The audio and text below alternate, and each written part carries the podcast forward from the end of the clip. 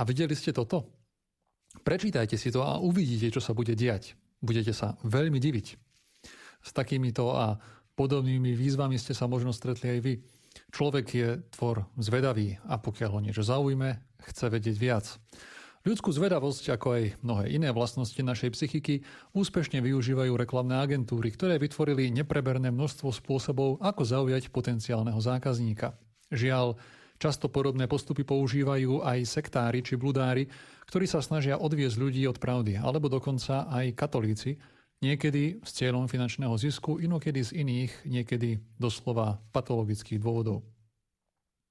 Polský kňaz Grzegorz Strzelčik, asistent na katedre dogmatickej teológie a spirituality Teologickej fakulty Univerzity Šlonskej v Katoviciach píše veľmi výstižne. Bohužiaľ, máme podľa môjho názoru momentálne veľkú pasivitu teológov z oči voči situácii, ktorá, ak nezačína byť pre ľudí nebezpečná, zaiste tvorí hrozný zmetok. Možno si tento problém neuvedomíme, ak sa sedí hlavne v svete výskumov a práce nad akousky úzkou teologickou otázkou a človek nemá kontakt napríklad s charizmatickými skupinami. Koniec koncov, ani v mnohých bežných farnostiach si to človek nevšimne. No ak sa z pravidla prizrieme na to, čím žijú katolíci v internetovom svete, ak sa pozrieme do knihkupectiev, ktoré menej dbajú o čitateľa, tak nájdeme záplavu vecí, ktoré sú na hranici ezoteriky pokropenej svetenou vodou a zaodenej do katolíckého naratívu, niekedy ultrakatolíckého, čo z nich však nerobí o nič menší ezoterický a škodlivý odpad. V tejto relácii použijem ako príklad knihu Varovanie s podtitulom Svedectvá a proroctvá o osvietení svedomia od Christine Watkins. Kniha je podľa všetkého populárna, keďže vydavateľ už pre záujem musel robiť aj dotlač tohto titulu. Ono varovanie, opisované v knihe, je hneď na obálke označené za udalosť, po ktorej už nikdy nebude nič rovnaké ako predtým. V rôznych citátoch, ktoré majú podporiť hodnotu a pravosť knihy a ktoré si čitateľ nájde v jej úvode i závere, sa kniha nielen odporúča, ale dokonca jeden z jej podporovateľov hovorí, že je nevyhnutné ju čítať, pretože len tak budeme pripravení na túto predpovedanú udalosť a v opačnom prípade nás čaká nešťastie. Nuž, táto kniha si chce zaiste nárokovať našu pozornosť. Zaujal ma tiež predhovor biskupa Gevina Aždena, ktorý bol anglikánskym biskupom a konvertoval na katolicizmus v roku 2019. Vstupujeme do obdobia hlbokých zmien, víziev a duchovného zápasu, v ktorom tí, čo milujú Ježiša, budú potrebovať každú pomoc, aby naplnili potrebu najskôr prehlbiť svoje pokánie a následne používať dary ducha a charizmy cirkvy, aby odolávali zlu všade, kde sa nachádza. Boli sme povolaní do zápasu, ktorý je zápasom na život a smrť. Tieto citáty by i hneď mali vzbudiť nie dôveru, ale, dovolte mi iróniu, mali by byť väčším varovaním ako sám obsah tejto knihy. V poslednom citáte možno cítiť typický neognostický dualizmus, boj medzi dobrom a zlom, zápas, ktorý od nás veľa vyžaduje, ale pri ktorom sa ako si pozabudlo, že v skutočnosti je ten zápas už vybojovaný samotným Kristom. A najdôležitejším, a úplne prelomovým momentom histórie sveta bol moment Kristovho vtelenia. Už nehovorím o výrazoch ako používať dary ducha, ktoré s katolickou teológiou nemajú veľa spoločného. Dary Ducha Svetého sú dispozície, ktoré nás pripravujú na aktuálne pôsobenie Ducha Svetého, nie páky, ktorými môžeme Ducha Svetého ovládať. Ale vráťme sa späť. Je to práve Kristovo vykupiteľské dielo, ktoré bolo skutočne prelomovým a toto dielo a túto osobu jednorodeného Božieho Syna ohlasuje cirkev. Skrze Krista a jedine skrze Neho dosiahneme spásu. Je to On, ktorý založil svoju cirkev, ktorá nám hojne ponúka prostriedky spásy, zvlášť sviatosti, vďaka ktorým môžeme obstáť v duchovnom zápase. Toto však nie veľmi sedí do neognostického naratívu, ktorý skôr pekne zapadá do zmýšľania tohto sveta, posadnutého individualizmom. Hrdina s mečom v ruke, akýsi duchovný Avenger bude pre súčasné západné zmýšľanie vždy príťažlivejší ako skutočný mystik, ktorý sa jednoducho živí Božím slovom a Eucharistiou a žije pokorným a prostým životom radového kresťana katolíka. Kniha, o ktorej tu hovorím, je najvyššie plná lží a polopráv, ktoré slúžia na oklamanie nič netušiaceho čitateľa. Prvé klamstvo sa nachádza hneď za titulnou stránkou knihy v jej tiráži – je to imprimatur, ktoré vydavateľ bezostyšne uvádza aj v internetovej reklame tejto knihy. Práve tento drobný text mnohých ľudí pomýlil. Veď Ak má kniha imprimatúr, má teda cirkevné schválenie a bude to dobré čítanie, nie? Nechajme teraz knihu Varovanie bokom a pozrieme sa, čo to vlastne je imprimatúr.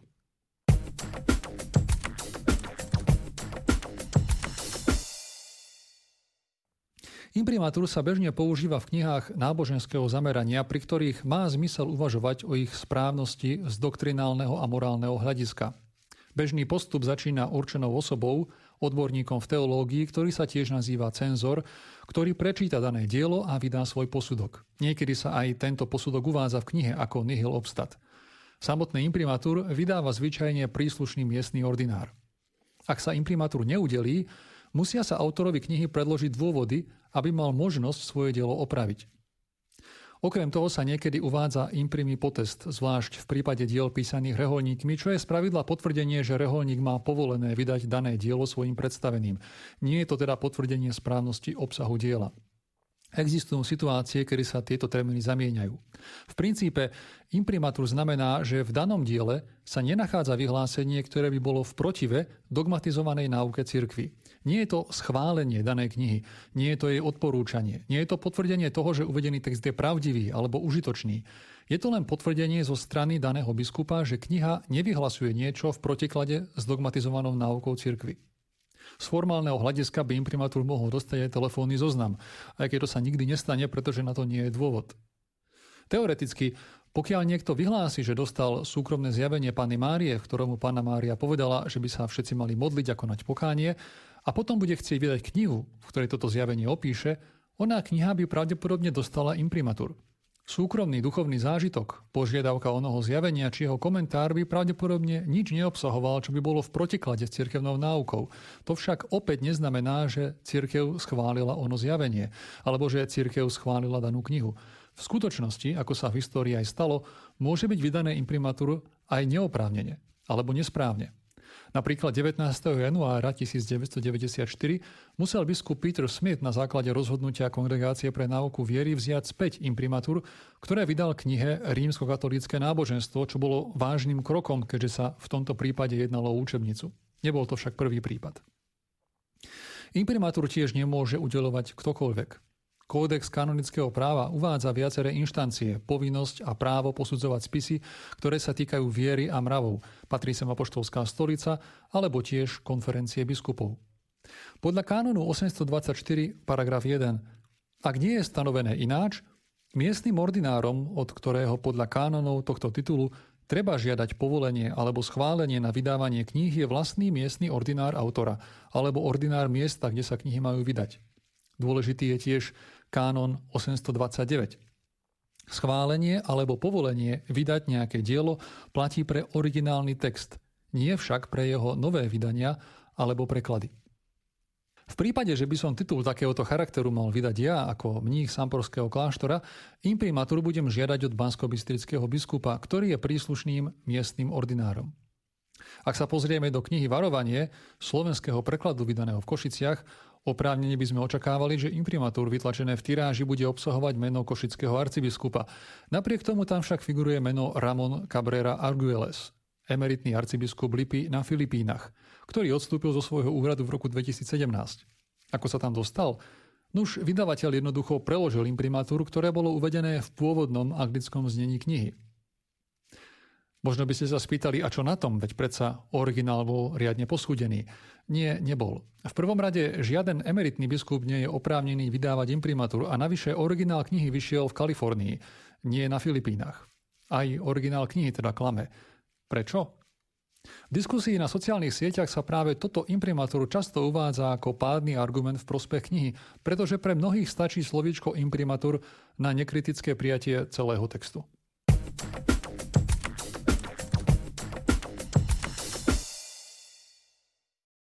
Žiaľ, klamstvá, polopravdy a zavádzania tým nekončia.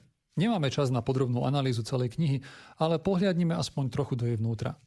V prvom rade si treba položiť otázku, čo je vlastne ono varovanie. Citujem. Je to zlomový okamih v čase, keď všetko svetlo zo slnka zhasne a celý svet zahalí hustá tma. Potom sa na oblohe, podobne ako pri zrážke dvoch hviezd, objaví žiarivé svetlo, ktoré za sebou zanechá znamenie Ježiša Krista, víťaza na kríži. Bude viditeľné pre všetkých. Z otvorov rán na Ježišovom oslávenom tele budú žiariť jasné lúče, ktoré osvietia zem a zároveň preniknú do každej duše. Jednoducho osvietia svedomie každého človeka. Všetci uvidia nielen svoje hriechy z minulosti, ale aj následky týchto hriechov, a to bez ohľadu na to, či veria v Božiu existenciu alebo nie. Jednoducho, máme tu dočinenia s fantastickým proroctvom, ktoré by okamžite malo vzbudiť porozrenie. Takéto zjavenie by totiž bolo skutočne zásadným okamihom v dejinách ľudstva a zároveň nedáva dobrý zmysel. Pozrieme sa v prvom rade, čo hovorí katechizmus katolíckej cirkvi o súkromných zjaveniach. Kristus, Boží syn, ktorý sa stal človekom, je jediné, dokonalé a definitívne Otcovo slovo. V ňom Otec povedal všetko a nebude už iné slovo okrem tohto – Svetý Ján z Kríža, učiteľ cirkvi, to po toľkých iných vyslovuje jasne, keď komentuje citát z listu Hebrejom. Keď nám dal svojho syna, ktorý je jeho jediné a definitívne slovo, spolu a naraz nám týmto svojim jediným slovom povedal všetko a nemá už čo povedať. Lebo čo predtým hovoril prorokom po častiach, nám už v ňom povedal všetko, keď nám ho dal celého, totiž svojho syna. Preto keby sa teraz niekto chcel Boha na niečo vypitovať, alebo žiadať od neho nejaké videnie alebo zjavenie, nielen, že by robil nerozumnú vec, ale urážal by Boha, neupierajúc svoje oči jedine na Krista, alebo hľadajúc inú vec alebo novotu mimo neho. Katechizmus ďalej pokračuje. Kresťanský poriadok spásy ako nová a definitívna zmluva nikdy nepominie a pred slávnym zjavením nášho pána Ježiša Krista už nemožno očakávať nejaké nové verejné zjavenie. No hoci je zjavenie završené, jeho obsah nie je plne rozvitý. Je úlohou kresťanskej viery v priebehu storočí postupne pochopiť jeho úplný význam. Katechizmus pokračuje. V priebehu storočí sa vyskytli tzv. súkromné zjavenia. Niektoré z nich uznala aj cirkevná autorita, nepatria však do pokladu viery. Ich úlohou nie je zlepšovať či doplňať Kristovo definitívne zjavenie, ale pomáhať, aby sa ono plnšie žilo v istom dejnom období.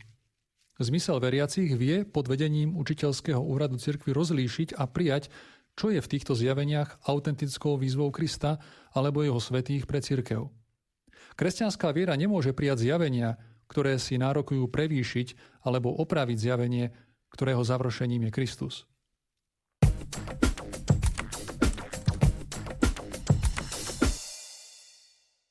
Svetý Ján z Kríža mal množstvo zjavení a mystických skúseností a predsa si na nich nejako nezakladal. Jeho spisy, na základe ktorých mu bol priznaný titul učiteľa cirkvy, nie sú o jeho súkromných skúsenostiach, ale o Kristovi, ktorý pozýva a vedie človeka na úzku cestu svetosti k zjednoteniu s ním ktorej najdôležitejšie etapy sa prechádzajú v temnote tajomného pôsobenia Boha v srdci človeka a nie na základe akéhosi svetla zmyslových zjavení. Svetá Terezia z Lisie dokonale pochopila, o čo ide a ako verná žiačka mystického učiteľa si vyprosila od Boha, aby nemala žiadne zjavenie, čo sa jej splnilo. Samozrejme, zjavenia sa dejú a môžu zohrať dôležitú rolu pre tých, ktorým sú zjavené, no nikdy nemôže náš kresťanský život stáť na súkromných zjaveniach. Ani súkromné zjavenia nemôžu mať ten univerzálny charakter, ktorý má verejné zjavenie, o ktorom píše katechizmus a ktoré sa uchováva v cirkvi, predovšetkým prostredníctvom svätého písma a posvetnej liturgie. Navyše pri súkromných zjaveniach je tu vždy možnosť, že vizionár je v skutočnosti pod vplyvom psychickej poruchy alebo choroby, alebo sa dokonca jedná o pôsobenie diabla, ktorý dokáže vyprodukovať zmyslové fenomény a veľmi rád sa hrá na aniela svetla. Možno sa zdá niekomu zvláštne, prečo by sa diabol zjavoval, vyzývajúc na modlitbu a život pokánia. V skutočnosti to môže byť len veľmi šikovná stratégia zlého ducha, ktorý je o mnoho inteligentnejší ako my ľudia, aby upútal pozornosť na seba. Získal si dôveru a potom zviedol veriaceho na zlú cestu. To možno vidieť zvlášť v prípade tých, ktorí sa nechajú ovládnuť všakovakými zjaveniami a viac ich zaujímajú tieto fantastické prejavy než cirkev a evanielium, ktoré ona hlása. Diablovi samozrejme veľmi imponuje, keď ľudia viac dbajú o jeho výplody, než o skutočnú Božiu pravdu. Preto je pri rozlišovaní zjavení jedným z hlavných kritérií poslušnosť cirkvy. Ak niekto pod vplyvom súkromného zjavenia odmietne poslúchnuť legitímnu cirkevnú autoritu, je to veľmi silným znakom, že dané zjavenie nepochádza od Boha. V tomto smere je pre mňa silným varovaním internetová stránka vydavateľstva anglického originálu knihy, kde si môžete podrobne prečítať a popozerať videá o tom, ako je COVID-19 od diabla a očkovanie proti nemu má slúžiť na vyhubenie ľudstva. Čo je samozrejme v príkrom rozpore nielen so zdravým rozumom, ale aj s postojom cirkevných autorít vrátane svätého otca Františka. Kto sa nechá uchvátiť týmto falošným varovaním pani Vodkinsovej, môže rýchlo skončiť podobne, v opozícii proti cirkvi, zvedený falošným proroctvom. Je to však skutočne falošné proroctvo? Ako možno rozpoznať falošné proroctvo, keď hovorí o budúcich veciach? Jednou z istých podmienok pravosti je úplná pravdivosť proroctva. Proroctvo musí byť pravdivé, rovnako ako je Boh sám pravdivý, alebo lepšie povedané, je pravdou. Súčasťou proroctva je teda aj plný súlad s predošlým Božím zjavením. Kniha Varovanie na potvrdenie svojich tvrdení obsahuje plejádu svedcov a ďalších autorov, ktorí majú svorne svedčiť o nadchádzajúcej udalosti prorokovanej v knihe. Žiaľ, ťažko sa tu hľadá čokoľvek, čo by bolo skutočne čistou pravdou. Ako prvý historický záznam o osvietení svedomia sa spomína svedectvo jezuitského mučeníka svätého Edmunda Kempiona. Proroctvo mal tento svetec potvrdiť týmito slovami.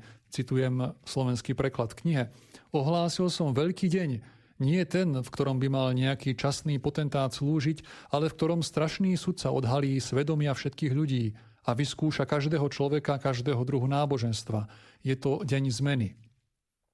Takto znie celý citát, ktorý krásne odhaluje falošnosť tohto diela. Citát pôsobí dôveryhodne a koniec koncov, kto by si dovolil protirečiť svetému mučeníkovi. Lenže v skutočnosti je tento citát celkom vytrhnutý z kontextu a jeho význam účelovo prekrútený. Citát pochádza zo súdneho procesu so svedcom a dovolím si, za, si zacitovať ho v pôvodnom kontexte. Hovoríme o prenasledovaní cirkvi v Anglicku, keď sa vernosť pápežovi pokladala za velezradu a napomáhanie cudzím mocnostiam. Keď jeden zo svetkov opísal, ako Kempion hovoril o veľkom dni, ktorý má prísť čoskoro, súdny radca sa ho opýtal. Takže čo zjavnejšie by ste chceli počuť? Vyhráža sa veľkým dňom, ktorý bude pre nich útechou a pre nás hrozbou. A aký iný deň by to mal byť, ako ten, ktorý pápež, španielský kráľ a florenský vojvoda určili na inváziu do tejto ríše? Kempion na to odpovedá. O Judáš, Judáš, žiaden iný deň som nemal na mysli, ako tu vyhlasujem, než ten, v ktorom sa Bohu zapáčilo obnoviť vieru a náboženstvo. V tejto veci som ohlásil veľký deň, ako robí každý protestant na každej kazateľnici – nie ten, v ktorom by mal vládnuť akýkoľvek časný mocnár, ale ten, v ktorom strašný sudca odhalí svedomie všetkých ľudí a bude súdiť každého človeka nezávisle od jeho náboženstva. Toto je deň zmeny. Toto je ten veľký deň, ktorým som sa vyhrážal.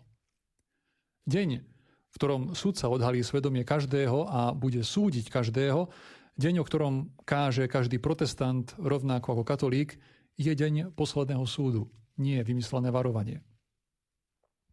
Bohužiaľ, kniha obsahuje mnoho ďalších podobných skreslení, nepravd, či dokonca citátov, ktorých originál nie je možné dohľadať.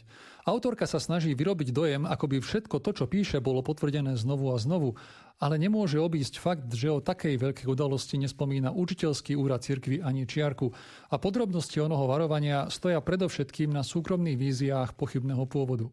Odvoláva sa popri iných súkromných zjaveniach na údajné zjavenia v Garabandale. Tieto zjavenia sa snažia podporiť v poznákovom aparáte aj samotnom texte opäť autoritou významných osôb, ktoré týmto zjaveniam údajne uverili. Problém je v tom, že cirkev sa k týmto zjaveniam vyjadrila úradnou cestou už dvakrát a v obidvoch prípadoch boli tieto zjavenia zavrhnuté. Kniha to nemôže celkom obísť a uznáva výrok cirkvy, ale zároveň ho hrubo prekrúca. Citujem. Znamená to, že nebol zistený ich nadprirodzený pôvod a prípad je otvorený pre nové skúmanie. Opäť každý prípad súkromného zjavenia je otvorený pre nové skúmanie, každý jeden. Cirkev sa však už vyjadrila. A odmietnutie nadprirodzeného pôvodu znamená v praxi to isté, ako povedať, toto nepochádza od Boha.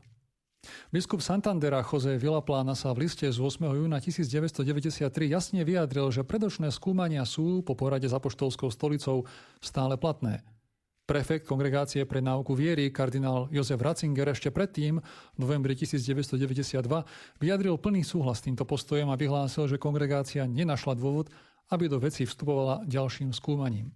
Otázka znie, komu chceme veriť. Oficiálnym autoritatívnym vyjadreniam cirkevných úradov alebo odvolávaním sa na akési súkromné audiencie, dobré pocity či záujem významných osôb, potvrdený pochybnými internetovými stránkami alebo príspevkami na sociálnych sieťach.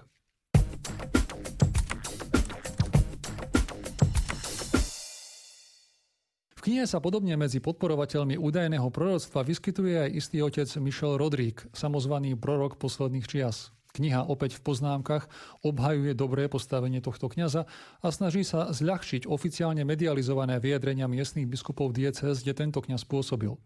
Nič to nemení na veci, že živo uvádza, že tento údajný mystik je exorcistom, ktorým nie je a nikdy nebol, podľa priamých vyjadrení jeho biskupov.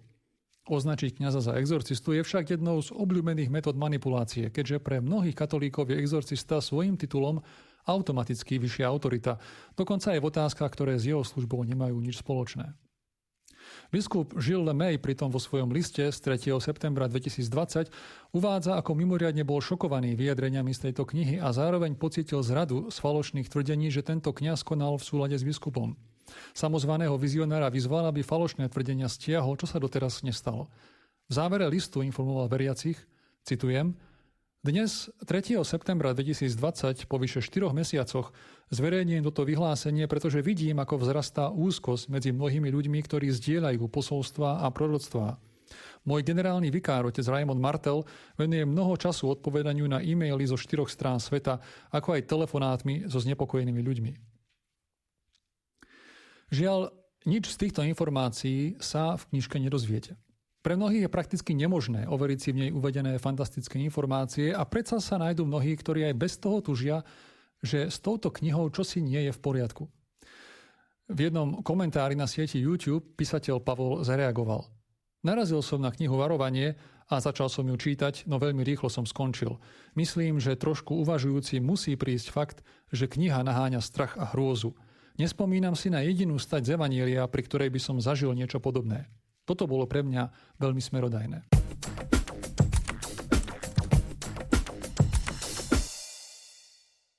Ak si chceme vypracovať správnu citlivosť pre práve a falošné posolstvá, je potrebné sa predovšetkým sítiť solidnou duchovnou stravou, ktorej máme k dispozícii veľké množstvo.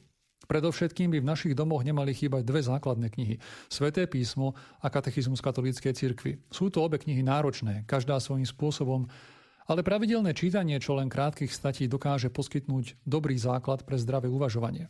Prístupnejšou formou pre širší okruh čitateľov je séria UKET, ktorá vznikla ako katolícky katechizmus pre mládež. No zahrania v sebe viacero kníh, ktoré vyhľadávajú čitatelia všetkých vekových kategórií pre ich zrozumiteľnosť a doktrinálnu presnosť. Spolahlivou literatúrou sú tiež dokumenty učiteľského úhradu cirkvy, z ktorých vynikajú pápežské encykliky. Opäť nie je to literatúra pre každého. No ich výhodou je, že si ich značnú časť môžeme prečítať aj zadarmo v elektronickej forme na internetovej stránke KBS. Širším a veľmi bohatým okruhom sú diela svetých. Tu treba zdôrazniť nie komentáre či životopisy, ktoré tiež môžu byť osožné, ale predovšetkým diela samotných svetcov a svetíc. V internetovom priestore máme tiež veľké množstvo spoľahlivých zdrojov, spomedzi ktorých spomeniem oficiálnu stránku Vatican News VA, ktorá uvádza aktuálne informácie z cirkvy aj v slovenskom jazyku. Patrí sa tu uviezť aj klasické katolícke médiá, ktoré na Slovensku reprezentuje aj televízia Lux. Naopak spozornieť treba vždy v prípade sociálnych sietí či rôznych internetových stránok a publikácií, ktoré sa zjavne snažia vzbudiť pozornosť a zaujať prekvapivými alebo šokujúcimi informáciami. V konečnom dôsledku je to kombinácia znalosti katolíckej náuky a správnej zdržanlivosti pri výbere informácií, ktoré nám môžu byť najväčšou pomocou v súčasnom informáciami nabitom svete, aby sme neupadli do zbytočných omylov a nestrácali čas štúdium neosožnej literatúry.